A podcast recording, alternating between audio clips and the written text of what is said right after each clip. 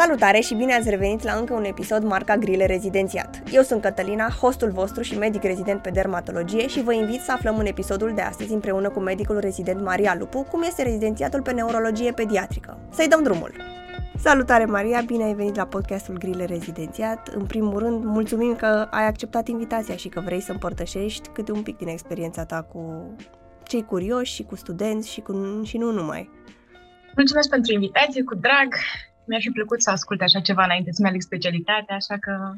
Da, într-adevăr, toți cei care ne ascultă zic că este de un mare ajutor acest podcast, pentru că fiecare a avut nevoie înainte să-și aleagă specialitatea de cât mai multe informații și de asta ne-am și decis să-l facem. Super. Poți să încep să ne spui un pic cum ți-ai dat seama că neurologia pediatrică este specialitatea pe care ți-o dorești? În facultate mi-am dat seama că vreau neuro. Mi s-a părut foarte fain, mi-a plăcut ce am făcut.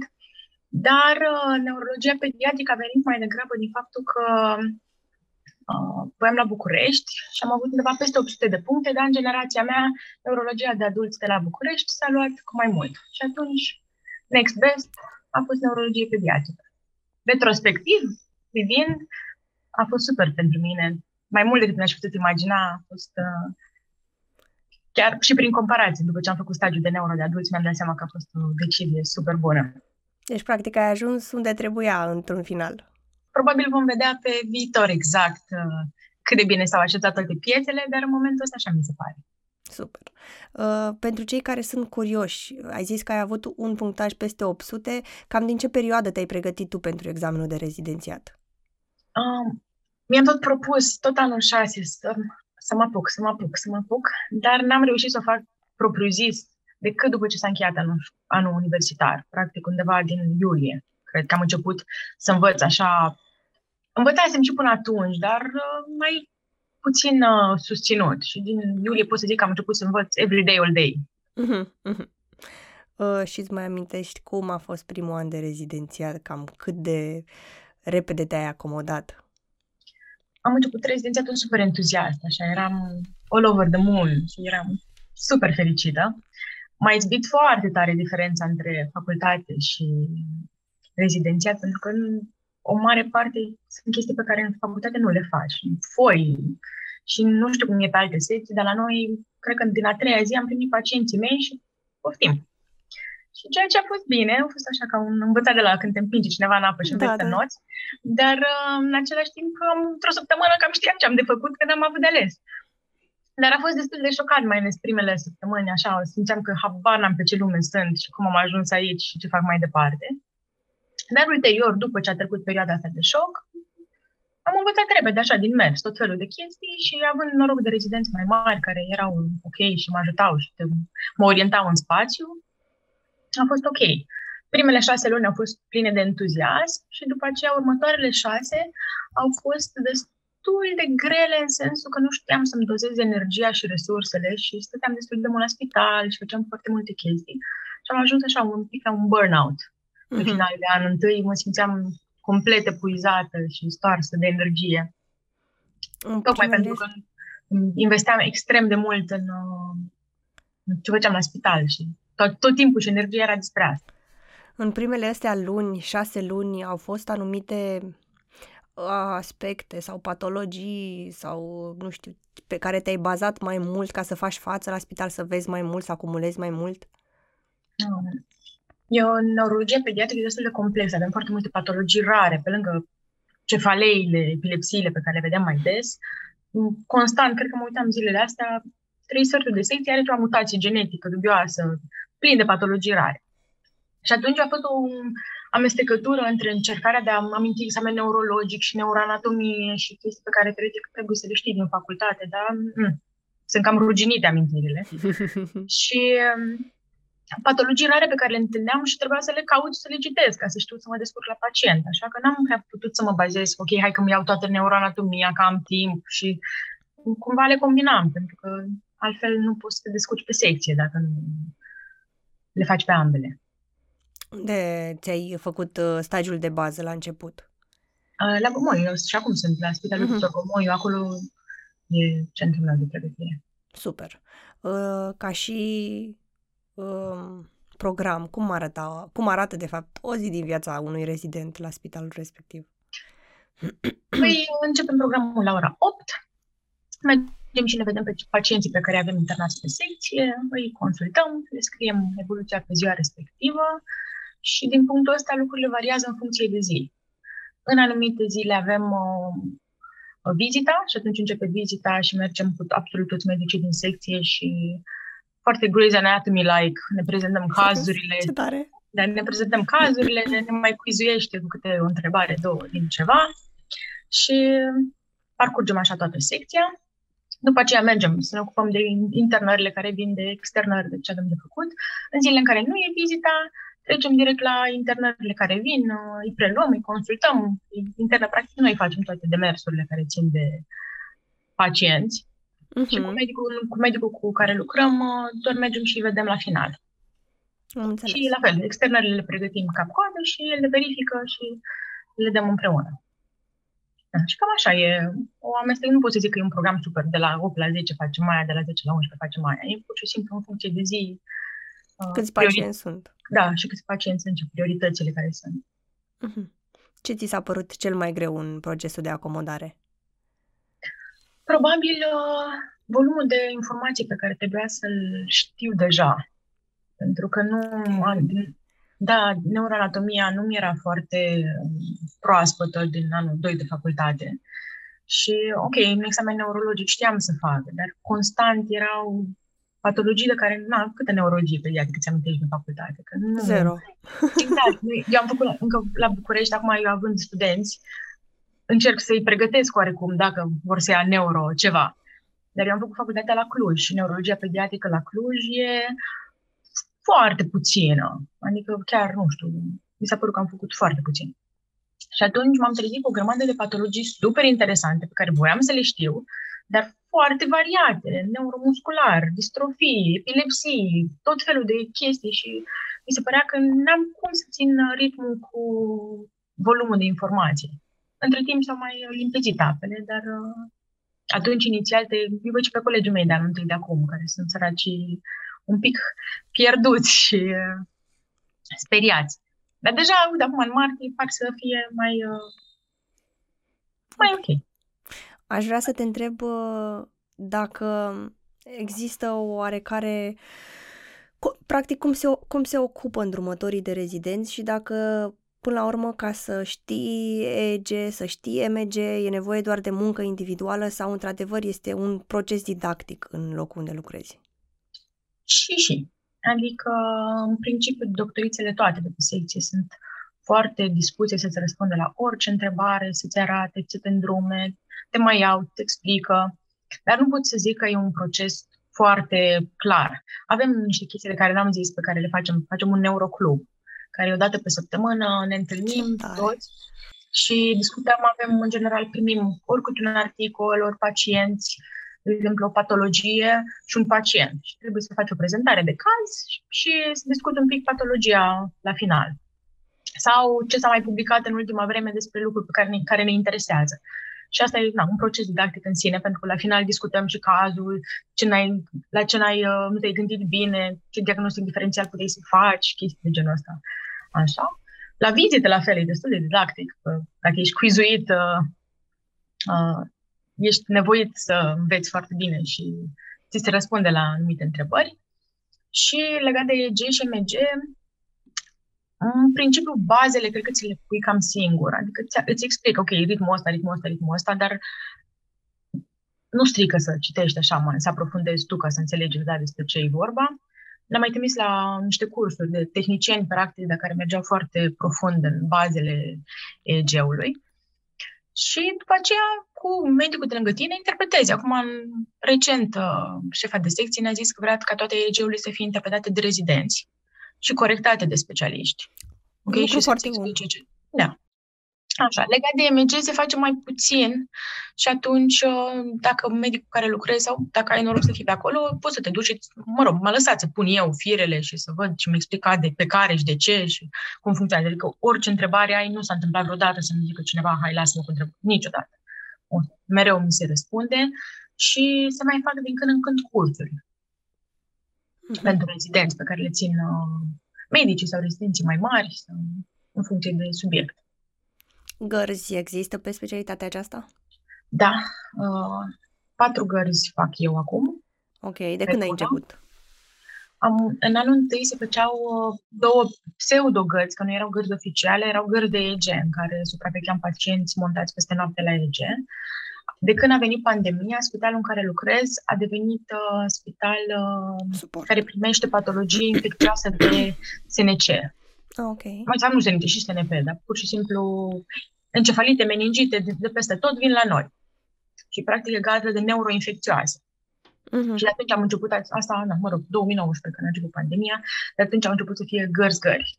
Și... Am înțeles. Asta va fi, nu cred că e neapărat o întrebare care să fie foarte... valabilă pe termen lung, pentru că în funcție de cum evoluează lucrurile, nu știu, vor scădea, vor crește numărul de gărzi. Cred că vor merge în jos. Cu cât suntem mai mulți rezidenți, cu atât facem mai puține. Uh-huh. Nu știu cum vor fi pe viitor. Eu am văzut din experiența clinicii noastre. Știu că la Obregia fac gărzi după alt sistem. La Obregia e unde e și psihiatria. Da, acolo e celălalt centru de pregătire pentru neurologie pediatrică. Ok. Și sunt diferențe între cele 2 centre de pregătire? No, sigur sunt diferențe, dar n-aș putea să ți le zic exact care sunt acelea, că eu lucrez doar într-unul, dar sigur sunt. Mm-hmm. Ca și urgențe, care sunt cele mai comune urgențe pe care le întâlniți voi? Cred că cele mai frecvent vin cefalei. Asta... copii pe care îi doare capul tare sau așa, crize epileptice sau manifestări care apar între primele dăți sau crize mai lungi. Desigur, encefalite, meningite, cerebelite, asta tot ajung la noi. Și au tot fost de când a început pandemia. Cam astea cred că ar fi cele mai frecvente. Mai sunt și tot felul de fasciculații sau... chestii mai așa, mai de nișă cumva, de care nu pot să zic că-s regula. Mm-hmm. Ne poți povesti un caz care te-a impresionat? În sens pozitiv sau negativ? Cum dorești tu. Pe o notă pozitivă, să zicem. Ok, pozitiv e cazul unei fetițe care era cu encefalocel, localizat occipital, și care... neonatal s-a intervenit și s-a excizat, că n-ai cum să-l bagi înapoi. Și te gândești cu un copil, te-ai uitat pe imagistica ei, era așa o mare gaură imensă, adică ziceai că nu mai are decât foarte puțin creier rămas și ziceai că, nasol cu copilul ăsta, tare. Și spre surprinderea tuturor, apropo de minunea neuroplasticității, se pare că centrul vizual a migrat și fetița nu numai că merge, vorbește, are epilepsie, care e sub tratament și are diverse hidrocefalie, diverse probleme, dar cu intelect la limita interioară a normalului. Te-ai fi gândit în veci că o să aibă un intelect normal. Și vede. Vede. Și e foarte bine. Merge, vorbește. E amazing. Te-ai fi așteptat să fie super nasol. Wow. Și... da, și asta e faza mișto la neurologia pediatrică, că la adulți nu prea vezi chestii de astea, în care se adaptează bolilor. De ce unii se adaptează super bine și alții se adaptează mult mai puțin bine, asta n-aș putea să zic încă. Cred că se cercetează lucrurile. Că tot ai adus vorba de neuroadulți versus neurocopii. Ne poți da mai multe exemple de diferențe între... patologiile dintre cei 2? Da, sincer, sunt destul de diferite, în afară de faptul că, în general, pacienții noștri vor ajunge la neuro de adulți, majoritatea lor. Ei au foarte multe AVC-uri și noi avem, dar mult mai rar decât la adulți. Nu avem deloc partea de demențe, Parkinson, avem doar sindroame care pot să mimeze chestiile astea sau... boli neurodegenerative sau chestii de genul ăsta, care seamănă întrucândva și mai dramatic la un copil decât la un adult, dar sunt mult mai rare la noi. Așa? E mult mai fun când e cu copii, adică inițial nu eram prea orientată spre pediatrie, Dar copiii sunt chiar drăguți și când te iau în brațe, când intri în salon sau te bucură că îți văd și îți fac desene și te pregătesc cu cadouri pentru vizita următoare și îți fac tot felul de chestii drăgălașe, e foarte așa heart melting. Da. Poate fi un pic mai dificilă interacțiunea cu părinții, pentru că, na, dai seama, când e vorba de copilul tău, ești foarte lion mom sau na, chestii de genul ăsta. Protector. Dar în principiu se poate discuta și dacă ai suficientă răbdare să discuți cu familia și să explici, și în principiu comunicarea, ceea ce mi se pare absolut firesc și normal, să vrea să știe ce se întâmplă cu copilul lor, nu e neapărat un impediment. Mi s-a părut mai trist la neuro de adulți când a făcut stagiul. Dar ai și surpriza să vezi că, datorită neuroplasticității, rata de vindecare este mai bună sau rata de adaptare mai degrabă. Da, n-aș putea să zic că e foarte așa de diferită patologia, încât nu știu în ce măsură le putem compara. Că, la adulți, epilepsiile la noi sunt super frecvente, unele legate de vârstă, altele de sindrome genetice. La ei, în general, la alcoolici, la cei care au avut AVC-uri, asta e mai frecvent, sau cel puțin pe secția pe care am lucrat eu. Că, practic vorbesc din ce știu țintit. Uh-huh. Dar tind să cred că, pentru mine, mi se pare un pic mai optimist la copii. Deși, așa, auzind de neurologie pediatrică, n-ai zice că e... Că avem și patologia nasoală, care cu paralizii cerebrale, uneori severe, cu distrofii musculare care ajung în faze terminale. Cum manageriezi astfel de cazuri care sunt mai dificile, nu știu, din punct de vedere emoțional, fiind și pe neuroped? Cu dificultate, nu pot să zic că nu s-a întâmplat să plâng de mila unor pacienți de câteva ori sau că nu m-au afectat, dar nu e o chestie foarte frecvent. În general, ca procent, la fel din experiența mea, cred că undeva, nu știu, 3-5% din pacienți să fie așa, într-un stadiu în care să-mi fie foarte milă de ei și să nu știu clar că nu îi pot ajuta, sau să fie suficient de rău în fața ochilor mei. Că unii dintre ei se degradează în timp, dar nu-i văd eu atunci. Atunci, pentru mine, emoțional, este mai ușor. Deci știu că pe viitor vor fi nasol, știi, când nu e în fața ochilor tăi, parcă ți-e mai ușor să compensezi. Mm. Dar unele cazuri sunt chiar, pot să zic că mi s-a rupt inima de câteva ori, cu adevărat. Dar nu cred că este specialitate pe care să nu fie din când în când cazurile alea care te afectează emoțional semnificativ. Adică orice specialitate ai avea. Te obișnuiești cu timpul sau trebuie doar să faci un exercițiu cât să lași totul la serviciu și acasă să te duci doar cu voie bună? Mai cred că într-o anumită măsură te obișnuiești, mai ales dacă, în general, chiar dacă e o specializare care pare de nișă, ea se subîmparte în foarte multe alte supra-specializări. Și, de exemplu, cine vede doar neuromuscular și are ametrofii spinale, distrofii musculare, tot felul de boli degenerative care merg nasol multe dintre ele, ajungi să te înveți, că n-ai de ales, dacă asta faci toată ziua, în fiecare zi, ce poți să faci? Adică, ca și medicii oncologi sau care văd, ca să nu mai zic de oncologi pediatri, adică asta vezi, te afectează, dar în același timp n-ai putea să mai practici meseria dacă ar fi să fie mereu sub imperiul emoțiilor negative. Da. Mulți ne-au întrebat dacă știi sau recomanzi o carte sau ceva materiale de studiu care ar fi utile la începutul rezidențiatului, după care să se ghideze.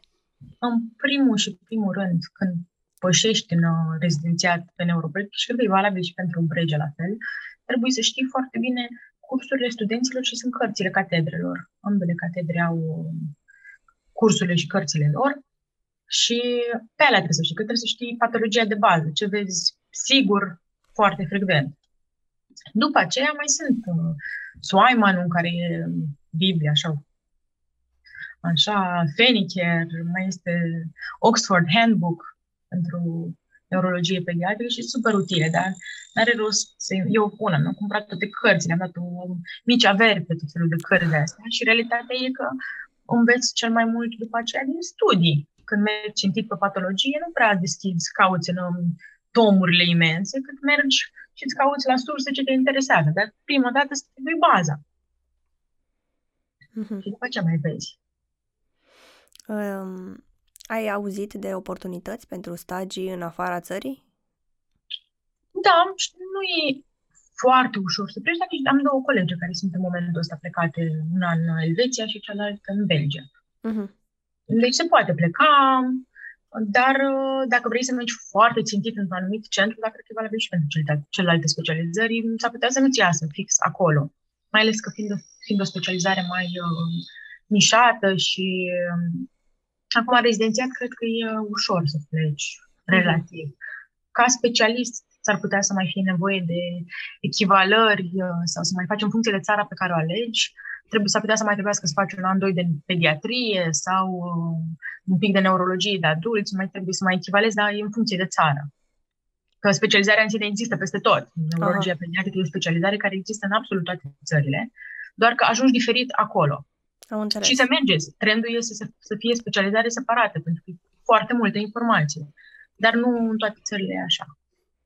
Am înțeles. Deci, practic, e mai greu ca specialist, pentru că trebuie să-ți mai echivalezi câteva stagii în funcție de țara. Da, să mai faci acolo respectiv.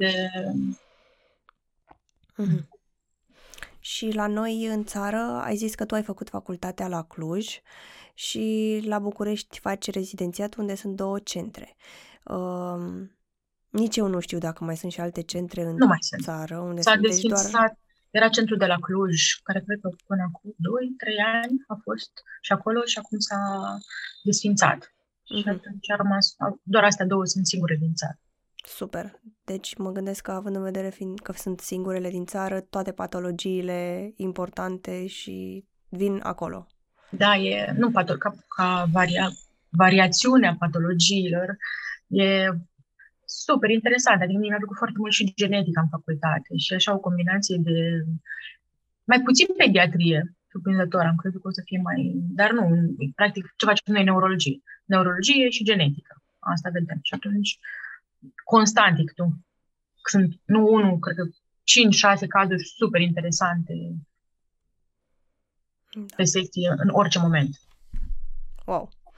E cam singura specialitate pe care am avut-o până acum, unde într-adevăr probabil o să mai avem de-a face, că încă nu am început să intrăm în patologiile pediatrice, dar e singura unde am auzit că există doar două centre în toată țara, ceea ce măcar știu studenții unde să se ducă la sigur.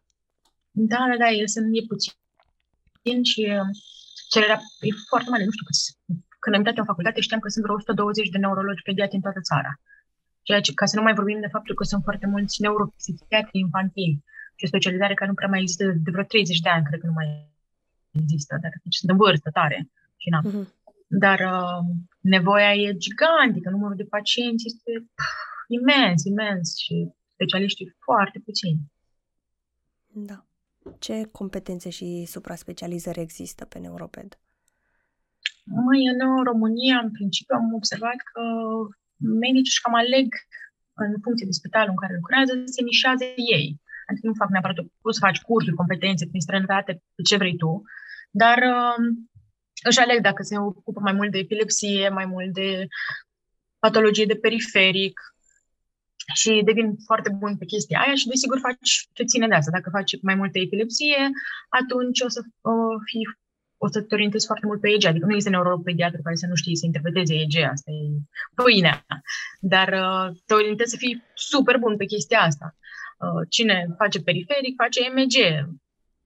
Și cumva îți alegi pe ce ți-ar plăcea mai mult, sau alții care fac, anumite tipuri de sindrome genetice, boli neurodegenerative sau epilepsii neonatale, boli metabolice, nu prea sunt puțini specialiști pe care sunt dacă boli metabolice. Deci că e de unde să alegi ulterior ce ți-ar plăcea să faci mai mult. Am înțeles. Și după ce termini rezidențiatul, fiind ceva așa atât de nișat și ai zis că sunt și puțini medici specialiști, medici primari, care sunt posibilitățile de angajare, stat sau privat? Eu cred că există acum, terminând foarte puțin în fiecare an, e destul de greu să-ți spui. Poți să rămâi în spitalul în care ai făcut rezidențiatul, dacă există posturi la momentul respectiv, dar, în general, Dacă ești dispus să pleci, garantat o să găsești, adică nu fac griji din punctul ăsta de vedere, pentru că nu sunt specialiști, adică sunt multe orașe care n-au niciunul și atunci chiar dacă o colegă de-a mea a terminat și s-a angajat în Galați, pe secție, are practic e o secție întreagă pentru ea și în conductoriță care era acolo, opțiunile sunt și în privat, sigur, trebuie să cumperi un EEG, spitalul respectiv sau clinica sau cabinetul, dar în afară de asta, sigur găsești opțiuni de angajare. Cu cât ești mai deschis, desigur, să pleci, să nu rămâi neapărat în București. Da, și pentru București sunt. Adică... Care ți se pare cel mai frumos lucru la specialitatea asta? Mie mi se pare foarte fain, că e extrem de interesantă și variată. Asta mi-a stârnește constant entuziasmul și faptul că n-am pur să te plictisești, că iar văd aceleași chestii. Nu, e constant challenge și ți-am zis că mie îmi place genetica foarte mult și avem foarte multe patologii de genul ăsta și poți să cu cât vrei să citești mai mult, poate îți dai seama că mutația aia care poate fi așa și îți dă fenotipul ăla și foarte variat de la un pacient la altul, deși au aceeași boală, e foarte diferită și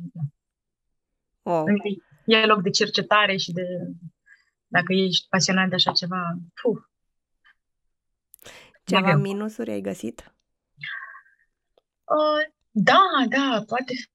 Uite, chestia asta, că nu e peste tot recunoscută la fel și s-ar putea dacă îți propui să faci, să pleci pe câte undeva, să ai niște dificultăți sau faptul că uneori poate fi foarte tristă și sunt patologii destul de multe la care intervii doar paliativ și nu atât de mult să poți ajuta să ai tratament citit. Dar în același timp, pentru amiotrofii spinale, când am început eu rezidențiatul, era o condamnare la moarte diagnosticul ăsta. Adică spuneai, dacă era tipul 1, îi spuneai că îmi pare rău, în 2 ani probabil survine decesul. Până atunci reușim să le facem cât mai confortabil și asta e tot. Și între timp acum avem 3 opțiuni terapeutice. Wow. Și terapie genică și galopează lucrurile în domeniu. Dar sunt multe patologiile în care în continuare nu prea ai cu ce să-i ajut și ce să le faci. Și cred că asta e cea mai mare frustrare. Da. Noi mai avem o singură întrebare pentru tine și anume, ce sfaturi ai dat tu viitorilor medici rezidenți? În general sau pe neurologie pediatrică, ca să știu cât de tare mă nișez? Poți să, și în general, și pentru neurologie pediatrică. În principiu, un sfat care mie mi-ar plăcut să-l primesc mai clar este să te gândești foarte bine când îți alegi specializarea, nu la lucrurile pe care îți imaginezi tu. Aș putea să fac 20 de gărzi pe lună și eu să fiu cel mai entuziast și House și Grace și toate, eu sunt aici în persoană, cât palpabil, realist, care sunt resursele, cât de repede obosești, câtă energie ești capabil să investești în meseria ta și să-ți alegi foarte aware de chestiile astea, specializarea. Pentru că mi se pare că uneori te arunci cu capul înainte și îți urăști la propriu viața lucrând pe specializare pentru care nu e bună pentru tine, nu se potrivește. Iar legat de neurologie pediatrică, aș zice că ar fi super indicat ca în perioada aia dintre rezii și începerea începerea rezidențiatului, să facă examen neurologic tuturor neamurilor, tuturor membrilor familiei. Adică să fie deja o chestie care să-ți fie intrată în rutină, fiindcă o să faci foarte repede asta și o să te ceară de la timp să o faci repede, bine și să știi ce faci. Și n-aș strica un pic de reluat neuroanatomia. Mă știu că când zic reluat neuroanatomia vorbim de tomuri întregi de cărți, dar măcar așa basic-ul, care ce are legătură cu examenul neurologic, spre exemplu, ca să știi dacă am găsit modificarea aia, oare ce înseamnă. Cam asta. Mi se părea așa de bază. Păi atunci, fiindcă am ajuns la final, să-ți mulțumim încă o dată pentru că ne-ai acceptat invitația, mai ales pentru că e destul de greu să găsești acum rezidenți dispuși să împărtășească din experiența lor, mai ales pe o specialitate atât de nișată ca neurologia pediatrică și, sincer, ne bucurăm că ne-ai onorat cu acest accept și că ai fost dispusă să ții din timpul tău ca să aduci puțină lumină în sufletele celor care sunt interesați. Cu drag. Mă bucur să fiu de folos. Super. Și poate pe viitor mai ești dispusă și pentru altfel de proiecte. Sigur. Mulțumim. Cu drag.